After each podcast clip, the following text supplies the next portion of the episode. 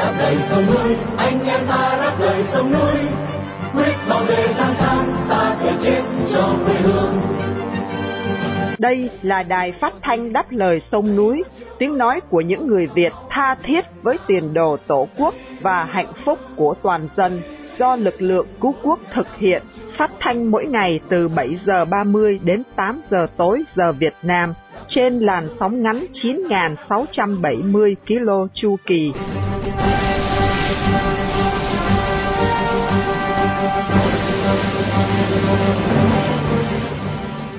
Vân Khanh kính chào quý thính giả. Hôm nay thứ hai, ngày 10 tháng 4 năm 2023, và đây là buổi phát thanh lần thứ 4349 của Đài Đáp Lời Sông Núi. Mở đầu chương trình là phần tin tức, gồm có các tin chính sau đây. Một người thượng bị bắt giam với cáo buộc là theo tổ chức Furo. Một loạt tập đoàn bị hủy niêm yết vì làm ăn thua lỗ. Trung Cộng tập trận bao vây Đài Loan. Sau phần tin tức, chương trình được tiếp nối với chuyên mục phê bình hiến pháp Việt Nam và cuối cùng là phần bình luận.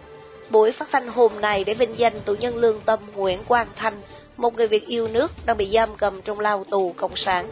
Mở đầu chương trình, Vân Hà và Hải Nguyên mời quý thính giả theo dõi chi tiết các tin hôm nay.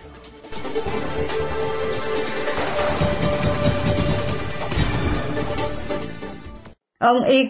Bia, 48 tuổi, ngụ tại xã Y Ba, huyện Buôn Đôn, tỉnh Đắk Lắk, vào ngày 8 tháng 4 bị bắt tạm giam với cáo buộc phá hoại chính sách đại đoàn kết dân tộc. Công an tỉnh Đắk Lắk thông báo quyết định bắt giam và Viện Kiểm sát cũng đã phê chuẩn các quyết định truy tố vụ án cùng khám xét nơi ở đối với những người liên quan. Ngoài ông Ikrek Bia, Công an tỉnh Đắk Lắk còn quyết định truy tố ông Aga, 26 tuổi, đang ở nước ngoài với cùng tội danh. Theo cáo trạng, các ông Aga, Ikrek và một số người đã tổ chức hàng trăm buổi hội họp trực tuyến, ra lệnh thu thập thông tin và tài liệu nhằm xuyên tạc gây chia rẽ giữa người dân với nhà nước, cũng như giữa người dân theo các tôn giáo khác nhau. Còn có một số người trực tiếp lôi kéo người khác để phát triển mạng lưới cơ sở của tổ chức, gọi là Funro Lưu Vong. Cần biết là vào cuối năm 2020, Công an tỉnh Gia Lai cho biết đã xóa bỏ hoàn toàn đạo Hà Mòn và ngăn chặn sự phục hồi của tin lành Dega, Phunro của người thượng. Tổ chức Phunro của người theo đạo Thiên Chúa Giáo ở cao nguyên Trung Phần là một nhóm du kích có vũ trang thành lập từ năm 1964, được coi là đồng minh của người Mỹ trong thời chiến tranh Việt Nam, nhưng đã bị bỏ lại sau khi cuộc chiến kết thúc vào năm 1975. Sở Giao dịch Chứng khoán Sài Gòn vừa gửi thư đến một loạt các tập đoàn về việc hủy niêm yết bắt buộc vì làm ăn thua lỗ ba năm liên tiếp. Báo chí lề đảng vào hôm 9 tháng 4 nêu tên cụ thể một số công ty bị hủy niêm yết, bao gồm công ty xây dựng và phát triển đô thị tỉnh Bà Rịa, bị hủy 35 triệu cổ phiếu, công ty cổ phần năng lượng và công ty du lịch Hội An. Ngoài ra, tập đoàn FLC cũng sẽ hủy niêm yết. Đây là cổ phiếu thuộc diện bị đình chỉ giao dịch kể từ ngày 31 tháng 8 năm ngoái, do công ty này tiếp tục vi phạm quy định về công bố thông tin sau khi đã bị đưa vào diện hạn chế giao dịch. Ngoài các doanh nghiệp trên, theo báo chí lệ đảng, công ty nước Sài Gòn cũng đang đối mặt với việc hủy niêm yết do kết quả kinh doanh thua lỗ liên tục trong 3 năm. Cuộc tập trận bao vây toàn diện Đài Loan do Trung Cộng khởi động vào hai ngày qua đã bước sang ngày thứ hai với các bài tập mô phỏng nhắm vào các mục tiêu chính yếu trên đảo quốc này và vùng biển xung quanh. Mang tên chính thức là Liên Hợp Lợi Kiếm, cuộc tập trận dự trù kéo dài 3 ngày đã được Bắc Kinh tung ra từ hôm 9 tháng 4 nhằm phản ứng lại cuộc gặp gỡ ngày 5 tháng 4 tại tiểu bang California giữa Tổng thống Đài Loan với Chủ tịch Hạ viện Hoa Kỳ. Phía Trung Cộng khẳng định đã huy động một lực lượng hùng hậu bao gồm các khu trục hạm, khinh hạm cao tốc phóng phi đạn, chiến đấu cơ, phi cơ tiếp liệu và gây nhiễu cùng các đơn vị trên bộ vào cuộc tập trận. Trong lúc đó, Bộ Quốc phòng Đài Loan cho biết đã phát giác 11 chiến hạm và 70 máy bay của Trung Cộng xung quanh đảo quốc này. Giới truyền thông Trung Cộng đã quảng bá rầm rộ cho các cuộc tập trận, được loan báo là sẽ còn tiếp diễn trong tuần tới. Bộ Tư lệnh Quân đoàn miền Đông Trung Cộng đang tiến hành nhiều cuộc tuần tra xung quanh đảo Đài Loan trong tư thế bao vây và răn đe tổng thể, theo đài truyền hình Trung Cộng vào sáng hôm qua. Buổi trình chiếu các hình ảnh cho thấy binh lính trong quần áo ngụy trang phóng ra khỏi các doanh trại, cùng với đủ loại thiết bị được khai triển từ các hệ thống phòng không, các dàn hỏa tiễn tầm xa, chiến đấu cơ, oanh tạc cơ, cho đến các chiến hạm, trong đó có cả một hàng không mẫu hạm. Dù không đề cập trực tiếp đến chuyến ghé Hoa Kỳ hôm thứ Tư, 5 tháng 4 vừa qua của Tổng thống Đài Loan Thái Anh Văn, nhưng đối với Trung Cộng, đây là các biện pháp răn đe nhằm gửi đi một lời cảnh báo cứng rắn đến chính phủ Đài Loan. Chiến dịch mang tên Liên hợp lợi kiếm diễn ra ngoài khơi tỉnh Phúc Kiến, đối diện với Đài Loan, sẽ tiếp tục cho đến thứ hai hôm nay với các bài tập bắn đạn thật gần đảo Bình Đàm. Sau đó các cuộc tập trận sẽ tiếp tục, lần này dưới quyền chỉ huy của Bộ Tư lệnh Quân đoàn miền Đông của Trung Cộng.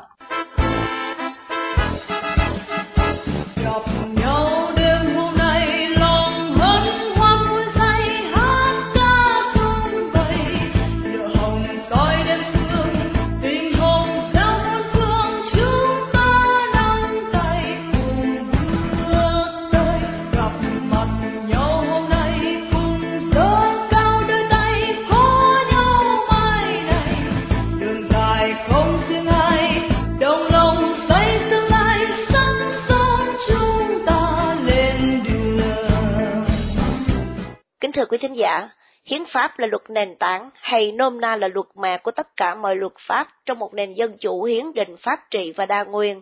Chính vì thế, một quốc gia dân chủ chân chính cần phải có một hiến pháp nghiêm chỉnh, một mặt bảo vệ những nhân quyền căn bản của công dân cá thể, mặt khác xây dựng một guồng máy chính quyền ổn định, hầu leo lái con thuyền quốc gia. Hiến pháp cũng phải dung hòa giữa thực tại căn bản của xã hội, đó là chính quyền bên này và xã hội dân sự bên kia. Bản Hiến pháp 2013 của Cộng sản Việt Nam có nhiều khuyết điểm quan trọng mà chúng ta cần thảo luận để góp phần cho công tác xây dựng một bản hiến pháp dân chủ chân chính cho giai đoạn hậu Cộng sản. Đây là mục tiêu của chuyên đề phê bình hiến pháp Việt Nam do đã phát thanh đáp lời sông núi chủ trương. Sự đóng góp của các luật sư tham dự chuyên mục này là những quan điểm cá nhân, không nhất thiết thể hiện quan điểm chính thức của đài. Sau đây, mời quý thính giả theo dõi cuộc hội luận của chúng tôi với luật sư Nguyễn Văn Đài từ Đức Quốc. Hôm nay, luật sư Nguyễn Văn Đài sẽ nói về tính chính danh của Đảng Cộng sản Việt Nam trong vai trò lãnh đạo. Xin mời anh Quang Nam. Quang Nam xin à, chào tái ngộ luật sư Nguyễn Văn Đài trong à, tiết mục phê bình hiến pháp Việt Nam. Vâng, uh, xin chào anh Quang Nam, xin chào quý khán giả của đài Đáp vào sông núi ạ. Thưa luật sư, vừa qua đó thì à, chương trình à, đối diện trên à, VTV1 của Đài truyền hình Việt Nam có quy chụp cho một số cá nhân và tổ chức đối lập đang làm mất đi cái tính chính danh của Đảng Cộng sản Việt Nam trên vai trò lãnh đạo đất nước. Từ đó thì nhằm xóa bỏ vai trò lãnh đạo của Đảng Cộng sản Việt Nam. Các khách mời của chương trình này hầu hết đưa ra quan điểm rằng cái tính chính danh của Đảng Cộng sản Việt Nam đã được ghi nhận ở Điều 4 Hiến pháp Thưa luật sư, xin luật sư cho biết trong ờ, chính trị thì cái tính chính danh là gì? Và tại sao Đảng Cộng sản Việt Nam phải tìm mọi cách để chứng minh cái tính chính danh của họ Nói đến là một cái đảng à, khi mà ở cái vai trò lãnh đạo hay cầm quyền của quốc gia là nó có đúng đắn với lại ờ, gọi là cái tính ờ, hợp lý, hợp hiến và đúng đắn hay không, tức là hợp pháp rồi là khi mà được người dân trao cái quyền cho đến nơi không? Thế nên là hầu hết tất cả những cái đảng phái chính trị trên thế giới á, họ đều làm sao ấy mong muốn chứng minh rằng là gì? Mình chính danh ở trong các cái cuộc bầu cử uh, tự do và công bằng. Thì đó là cái tính ờ, chính danh. Thì đảng cộng sản việt nam ấy từ khi mà họ cướp chính quyền vào ngày 19 tháng 8 năm 1945 rồi sau đó thì họ dựng những cái chính quyền của họ ở miền Bắc vào cuối năm 1954 và sau đó trên cả nước sau 34 năm 1975 á thì hầu hết những cái chuyên gia về chính trị hay là à, những người theo uh, nghiên cứu về chính trị thì họ thường luôn luôn nói ấy, là cái việc mà đảng cộng sản việt nam ấy đang nắm quyền cai trị đất nước và dân tộc việt nam ấy là không có chính danh. Kể cả rất uh, một thời trước đây khi mà họ còn để cho một số nhân sĩ trí thức ở trong nước ấy thì họ nhiều nhân sĩ trí thức cũng đã lên tiếng để yêu cầu đảng cộng sản việt nam phải minh định cái chính danh của họ khi mà họ đòi nắm quyền lãnh đạo đất nước trong khi đó không cho phép thành lập cũng như hoạt động của các đảng phái chính trị đối lập. À, thì cho nên trong mọi cái uh, trong đối quốc tế á, thì đảng cộng sản việt nam luôn luôn kêu yêu cầu uh, chính phủ các nước uh, gọi là công nhận cái thể chế chính trị đặc biệt là đối với hoa kỳ. Thì uh, dưới thời uh, sau khi mà ông Nguyễn Phú Trọng tới thăm uh, Hoa Kỳ vào năm 2015 dưới thời Tổng thống Obama đó thì uh, họ đã thuyết phục được Hoa Kỳ là công nhận cái cái cái thể chế chính trị ở Việt Nam.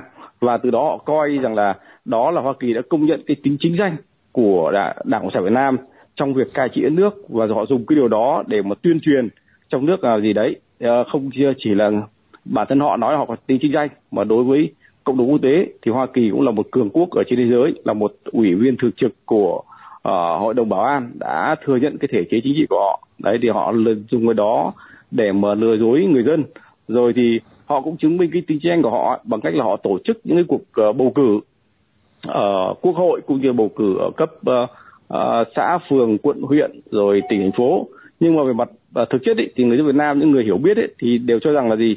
Cho dù uh, họ đã tổ chức đến 15 cuộc bầu cử rồi nhưng mà uh, trong bầu cử đó không có sự tự do công bằng trong việc ứng cử cũng như việc bầu cử không có sự tham gia của các tổ chức đảng phái chính trị đối lập cũng như ứng cử viên độc lập. Thì cho dù họ tổ chức bao nhiêu cuộc bầu cử chăng nữa thì cái tính chính danh của đảng cộng sản việt nam cũng không bao giờ có. Cho nên là Ờ, khi mà bị các cái tổ chức đảng phái trị chính trị đối lập lên tiếng, phê phán cái sự lãnh đạo cầm quyền cai trị yếu kém của họ trong vấn đề tham nhũng, rồi vấn đề kinh tế, rồi vấn đề quan hệ đối ngoại thì họ luôn luôn cáo buộc là các cái tổ chức cá nhân chính trị đối lập ở trong cũng như ngoài nước đang tìm mọi cách để làm mất đi cái tính chính danh của họ. Từ đó thì kêu gọi người dân đứng lên đấu tranh để xóa bỏ cái sự cai trị của họ. Tại vì trong suốt cả gần 80 năm qua thì Đảng Cộng sản Việt Nam lúc nào cũng vật lộn với cái chuyện là cố tình cố gắng để mà chứng chứng minh cái tính chính tranh trong việc uh, cầm quyền uh, cai trị nước Việt Nam ạ.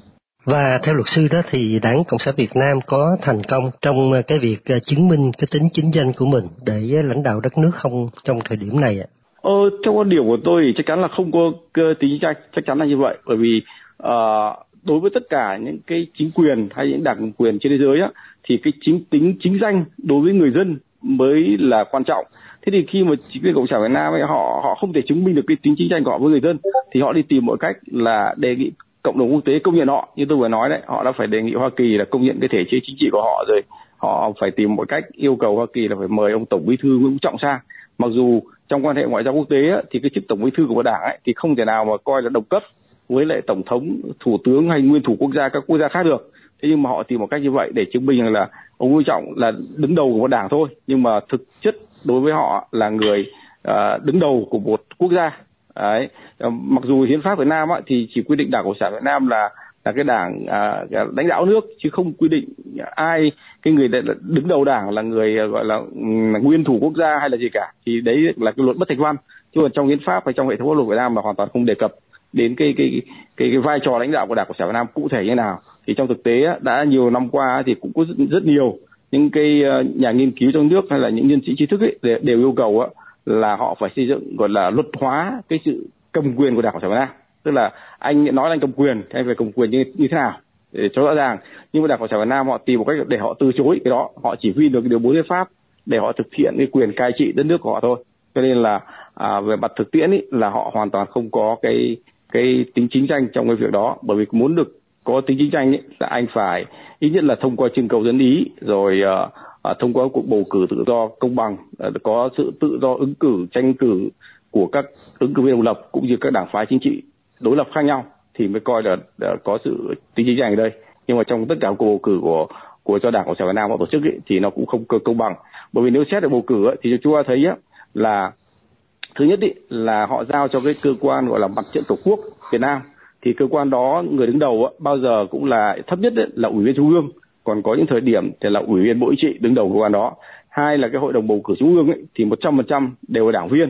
Rồi những cái cơ quan kiểm phiếu cơ quan bầu cử là tất tất cả trong đó đều là đảng viên cả. Cái ứng cử viên thì cũng đến chín mươi bảy chín tám phần trăm đều là đảng viên đảng cộng sản. Thì làm sao họ coi đấy là một cái tính chính danh của một cái đảng cầm quyền được?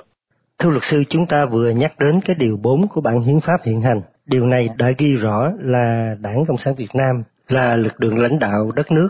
Thưa luật sư như vậy đó thì dựa theo điều 4 trong cái bản hiến pháp thì ờ, chúng ta có thể nói là Đảng Cộng sản Việt Nam họ có cái tính chính danh để mà lãnh đạo đất nước không? Vâng, thì ờ, thì trong cái chương trình đối diện của VTV1 ấy, thì các cái chuyên gia khách mời trong đó ấy, họ đờ, khi mà hỏi ờ, cái phóng viên ấy họ hỏi là thì vậy thì đảng cộng sản việt nam căn cứ ở đâu để mà thể hiện cái tính chính danh trong việc lãnh đạo nước? Thì tất cả những khách mời đấy họ đều nói là căn cứ vào cái điều bốn hiến pháp rồi căn cứ vào cái cái việc mà cái mục tiêu uh, của đảng cộng sản việt nam là uh, chung với mục tiêu của dân tộc việt nam đó là xây dựng nước việt nam tự do dân chủ uh, văn minh. Uh, đấy thì họ nói là như vậy. Thì uh, cái điều bốn chúng ta nhìn trong lịch sử của tất cả gần 200 quốc gia trên thế giới á thì ờ, chỉ có hai quốc gia là ghi cái quyền lãnh đạo của một cái đảng và cho hiến pháp thì trước đây đó là Liên Xô, Liên Xô họ ghi cái quyền lãnh đạo của họ ờ, đảng Cộng Liên Xô là điều 6 của bản hiến pháp. Rồi đến thời ông Gorbachev ấy, vào thập cuối thập niên 1980 ấy, thì ông đã xóa bỏ điều 6 hiến pháp và tiến hành giải tán đảng Cộng sản. Và ở những cái quốc gia còn lại như là Cuba hay là Trung Quốc hay là Bắc Triều Tiên á, thì uh, Trung Quốc cũng là đảng Cộng sản cai trị, Cuba cũng vậy, nhưng mà họ không ghi cái quyền lãnh đạo của Đảng Cộng sản Trung Quốc hay là Đảng Cộng sản Cuba vào trong hiến pháp. Ờ, cho đến nay thì trên thế giới chỉ còn duy nhất Đảng Cộng sản Việt Nam là ghi cái quyền lãnh đạo của họ vào trong hiến pháp. Thì cho dù bất kỳ một cái đảng phái chính trị nào anh muốn được lãnh đạo đất nước thì đó phải là thể hiện ý chí, nguyện vọng của người dân. Trong cái đó tôi có lần phân tích ấy, trong cái điều hai hiến pháp Việt Nam ấy, quy định mọi quyền lực nhà nước đều thuộc về nhân dân tức là người dân có quyền quyết định thể chế chính trị quyết định đảng cầm quyền rồi có quyền dựng lên chính phủ cũng như có quyền thay đổi chính phủ khi mà người dân không còn à, muốn nữa. Thế thì khi mà đảng cộng sản việt nam họ đã ấn định cái quyền lãnh đạo của họ ở trong hiến pháp rồi á thì uh, theo quan điểm của tôi là tự bản thân họ đánh mất đi cái cái cái tính chính danh của họ. Họ không có khôn ngoan như đảng cộng sản trung quốc. Đảng cộng sản trung quốc họ vẫn nắm quyền lực đấy nhưng họ không cần thiết phải ghi cái quyền lãnh đạo ở trong đó đấy thì à, do vậy thì cái điều bốn hiến pháp nó chính là cái sự xúc phạm hay là cái đến cái quyền lực của người dân Việt Nam và chính cái điều bốn hiến pháp này nó tước đoạt đi cái cái quyền làm chủ đất nước của người dân chứ không điều bốn hiến pháp này nó không đem lại một chút tính chính danh nào cho đảng cộng sản Việt Nam cả. Thưa luật sư Nguyễn Văn Đài, khi mà chúng ta coi cái video clip của chương trình à, đối diện ở VTV1 đó, thì ờ, phải ghi nhận là tất cả các khách mời của chương trình này, họ đều ờ, nói lên như là một cái kịch bản đã viết sẵn vậy đó. Và họ cho rằng đảng Cộng sản Việt Nam là độc đảng cầm quyền vì à, mục tiêu của đảng trùng với mục tiêu của dân tộc Việt Nam. Đó là độc lập dân tộc để xây dựng một nước Việt Nam dân giàu nước mạnh à, dân chủ công bằng và văn minh. Tất cả các điều này như là một cái sáo ngữ. Thưa luật sư luật sư có bình luận gì về à, vấn đề này ạ? Ờ, vâng thì đúng như anh vừa nói đấy. Tất cả những cái uh, uh, ban tuyên giáo của đảng hay là cái gọi là cái hội đồng lý luận trung ương ấy thì họ luôn luôn nghĩ ra những cái câu uh, mang tính chất rất là mà mỹ mỹ từ đó để mà họ à, đào tạo huấn luyện cũng như trang bị cho tất cả các quan chức cộng sản ở Việt Nam từ trung ương cho tới địa phương. Thì các cái quan chức này họ cứ nói như như là một cái máy thôi. Thì à, mục tiêu thì không phải là chỉ có đảng cộng sản Việt Nam hay là chỉ có những người dân Việt Nam có mục tiêu xây dựng một nước Việt Nam dân giàu nước mạnh xã hội công bằng dân chủ văn minh. Vấn đề thực sự ở đây á, là à, dân chủ là gì? Ấy rồi rồi công bằng văn minh là gì á thì chính bản thân đảng cộng sản việt nam ấy như tôi uh, họ đã đánh mất đi cái tính công bằng ở ngay trong cái điều bốn nước pháp rồi. Uh, khi mà chúng ta mang cái điều bốn nước pháp vào so sánh á thì nó luôn luôn uh, tước đi cái quyền bình đẳng giữa các công dân với nhau hay là quyền uh, công bằng giữa người dân việt nam với nhau. Bởi vì chúng ta có gần 100 triệu người dân thì trong cái đó là chỉ có hơn 5 triệu người là có quyền thành lập và tham gia hoạt động đảng cộng sản. Còn lại hơn 90 triệu người khác là bị tước đoạt đi cái quyền này thì đó là một cái sự bất bình đẳng. Thì làm sao nói là cái mục tiêu của đảng cộng sản phù hợp với mục tiêu của, của người dân việt nam được. Và đấy là nói về mặt lý thuyết. Thế còn trong thực tiễn ấy thì mục tiêu của đảng cộng sản việt nam ấy là họ độc tước đoạt cái quyền làm chủ đất nước của dân này. Rồi họ duy trì cái quyền lực đó để mà bóc lột cai trị người dân làm giàu trên cái bản thân của họ. Thì đến ngày hôm nay ấy, chúng ta biết rồi một trăm phần trăm quan chức cộng sản đều tham nhũng cả và chúng ta thấy uh, qua hai cái vụ án rất là nổi tiếng gần đây ấy, là vụ chuyến bay giải cứu uh, và cái vụ uh, uh, ký test Việt Á đó thì cái vụ chuyến bay giải cứu vừa mới đưa ra kết điều tra. Tôi thấy quan chức từ cấp bộ trưởng thứ trưởng trợ lý thủ tướng họ tham nhũng một cách khủng khiếp. Và khi à, đọc những lời khai của những cái người này á, thì của những doanh nghiệp mà họ buộc phải uh, hối lộ thì họ nói gì? Khi mà chính phủ có cái chủ trương để mà thành lập cái chuyến bay giải cứu đưa công dân về nước á, thì các doanh nghiệp họ xin. Thì xin thì các cái ông có chức có quyền thì ông đều gây khó khăn ra. Đấy khi mà bỏ tiền ra hàng chục ngàn đô la hối lộ thì mọi thủ tục đều dễ dàng. Ngay như trợ lý của phó thủ tướng thường trực phạm minh ấy mỗi chuyến bay ông ta ăn hối lộ đến 10.000 đô la. Thì tôi thấy là à, cái mục tiêu à, và lý tưởng của đảng cộng sản việt nam ấy là quyền lực và tham nhũng. Trong cái đó người dân việt nam thì mục tiêu là xã hội công bằng dân chủ văn minh là hai cái mục tiêu đó hoàn toàn đối lập với nhau mà tính chất triệt tiêu chứ không bao giờ trùng là một đâu ạ. Vâng, Quang Nam xin à, trân trọng cảm ơn luật sư Nguyễn Văn Đài đã đến với chuyên mục phê bình hiến pháp và xin hẹn gặp lại luật sư ạ. Vâng, xin cảm ơn anh, xin chào quý khán giả.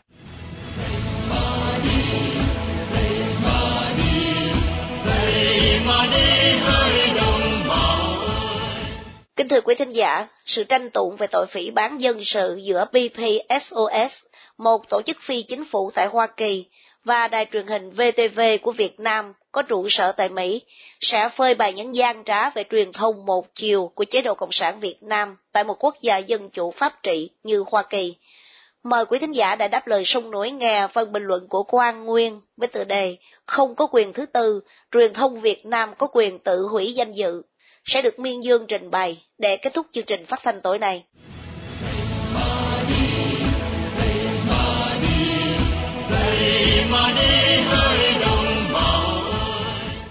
Quyền thứ tư là một thuật ngữ dùng để mô tả các phương tiện truyền thông là nhân tố chủ chốt trong xã hội, hoạt động độc lập với chính phủ, doanh nghiệp và các tổ chức tôn giáo.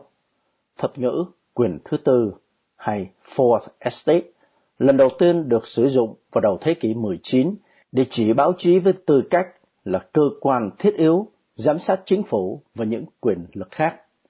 Ngày nay, thuật ngữ này bao gồm tất cả các hình thức truyền thông như báo giấy, truyền hình, đài phát thanh và phương tiện kỹ thuật số. Quyền thứ tư được coi là một trụ cột của nền dân chủ vì nó đóng một vai trò quan trọng trong việc thông tin cho công chúng và buộc những người có quyền lực phải chịu trách nhiệm. Chính quyền trong các xã hội dân chủ chia làm ba ngành chuyên biệt theo thể chế tam quyền phân lập, tức hành pháp, lập pháp và tư pháp. Phân định các ngành nhằm cung cấp một hệ thống kiểm tra và cân bằng để ngăn chặn ngành kia trở nên quá mạnh và để bảo đảm rằng chính phủ phục vụ lợi ích của người dân. Quyền thứ tư đề cập đến vai trò của truyền thông như một cơ quan giám sát nền dân chủ, buộc những người nắm quyền phải chịu trách nhiệm và bảo đảm rằng công dân có quyền truy cập thông tin cần thiết để đưa ra quyết định sáng suốt. Tam quyền phân lập trong chính phủ cùng với quyền thứ tư giúp bảo đảm các xã hội dân chủ luôn cởi mở, minh bạch và có trách nhiệm giải trình với người dân. Quyền thứ tư đóng vai trò kiểm tra quyền lực của chính phủ và cung cấp cho công dân thông tin cần thiết để buộc các nhà lãnh đạo phải chịu trách nhiệm. Quyền thứ tư được coi là quyền cơ bản trong các xã hội dân chủ. Nó đóng một vai trò quan trọng trong việc bảo vệ chế độ dân chủ. Không xem quyền thứ tư hiện hữu, vì vậy, hệ thống truyền thông trong các nước cộng sản, trong đó có Việt Nam, có nhiều hành vi bất chấp lẽ phải, đạo đức và luật lệ mà các xã hội dân chủ tôn trọng. Sự kiện chưa có tiền lệ mới đây là tổ chức BPSOS có trụ sở tại Hoa Kỳ kiện đài truyền hình VTV tại Việt Nam. Ngày 16 tháng 3, tổ chức BPSOS có thông cáo báo chí về việc văn phòng luật sư đại diện cho BPSOS gửi văn thư chính thức yêu cầu đài truyền hình Việt Nam VTV phải ngay lập tức xin lỗi, sửa sai và rút lại các nội dung phỉ bán nhắm vào BPSOS. Tổng giám đốc kiêm chủ tịch của BPSOS là tiến sĩ Nguyễn Đình Thắng và những cá nhân và tổ chức hợp tác với BPSOS. Từ ngày 7 tháng 4 năm 2022, Đến ngày 22 tháng 10 năm 2022, VTV đã phát hình 6 chương trình với nội dung phỉ bán nhắm vào BPSOS, tiến sĩ Nguyễn Đình Thắng và nhiều cá nhân và tổ chức liên quan đến BPSOS. Các chương trình truyền hình này bao gồm một Thủ đoạn lợi dụng tôn giáo xuyên tạc thành tựu nhân quyền của Việt Nam phát hình trên VTV4 ngày 7 tháng 4 năm 2022. 2 luận điệu xuyên tạc về tự do tôn giáo tại Việt Nam phát hình trên VTV4 ngày 12 tháng 6 năm 2022. 3. Đằng sau lớp học nhân quyền. 4. Phản bác các luận điệu xuyên tạc về tình hình nhân quyền tại Việt Nam. 5. Lợi dụng tôn giáo chống phá nhà nước. 6. Lợi dụng tôn giáo để chống phá nhà nước. Ngoài ra, trang báo điện tử của VTV phổ biến bài viết với nội dung phỉ bán tương tự là số 7, đằng sau lớp học nhân quyền. Hành vi tấn công của VTV cũng nằm trong quy định về biện pháp chế tài của chính phủ Hoa Kỳ đối với thủ phạm đằng sau các hành vi đàn áp xuyên quốc gia, được biết đến là biện pháp chế tài Khashoggi Ban. Trong đó không chỉ đương sự mà cả vợ, chồng, con và bố mẹ của đương sự sẽ bị cấm nhập cảnh vĩnh viễn vào Hoa Kỳ dù là đi công tác. Những ai đang ở Hoa Kỳ sẽ bị trục xuất. BPSOS đã lên danh sách nhiều chục giới chức chính quyền Việt Nam để tuần tự đề nghị Hoa Kỳ áp dụng biện pháp chế tài này, trong đó có một số giới chức của VTV.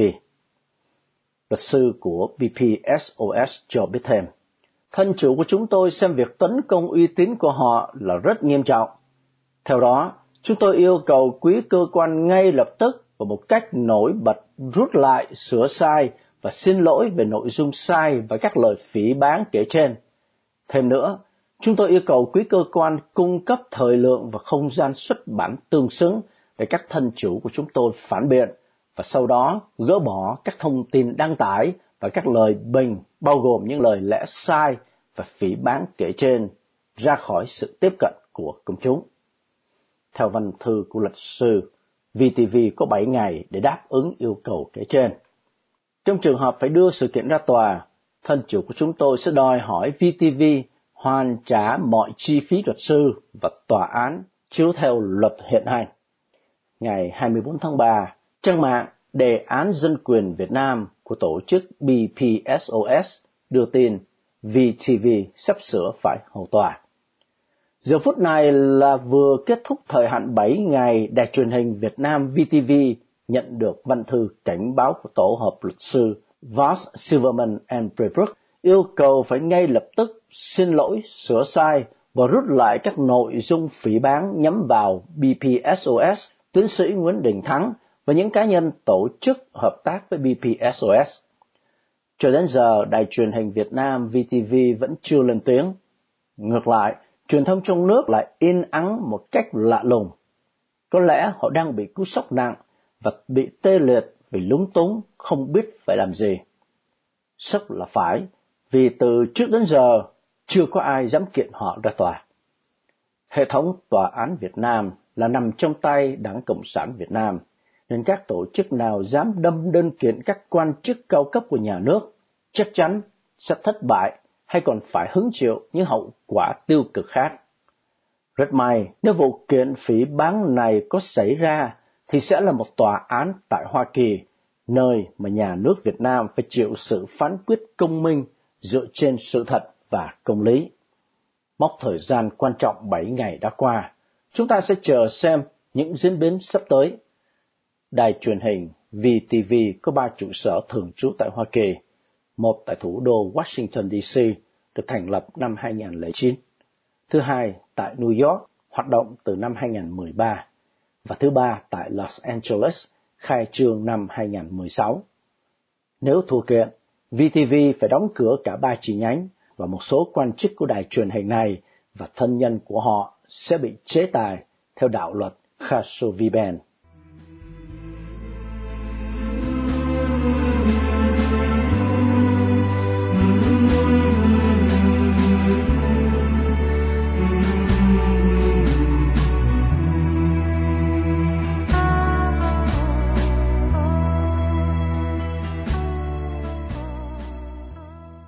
Chia tay trong buổi phát thanh tối nay, kính mời quý thính giả cùng đại đáp lời sông núi nhớ đến anh Nguyễn Quang Thanh, sinh năm 1983, bị bắt ngày 16 tháng 2 năm 2017 với bản án 14 năm tù giam.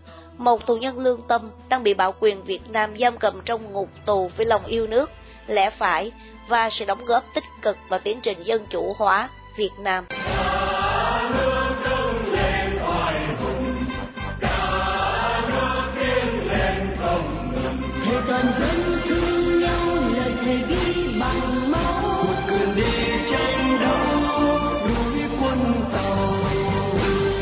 Chương trình phát thanh đáp lời sông nổi hôm nay đến đây là chấm dứt Hẹn gặp lại quý thính giả trong chương trình tối mai. Cảm ơn quý thính giả đã theo dõi chương trình. Kính chúc quý vị một đêm thật bình an và xin chào tạm biệt.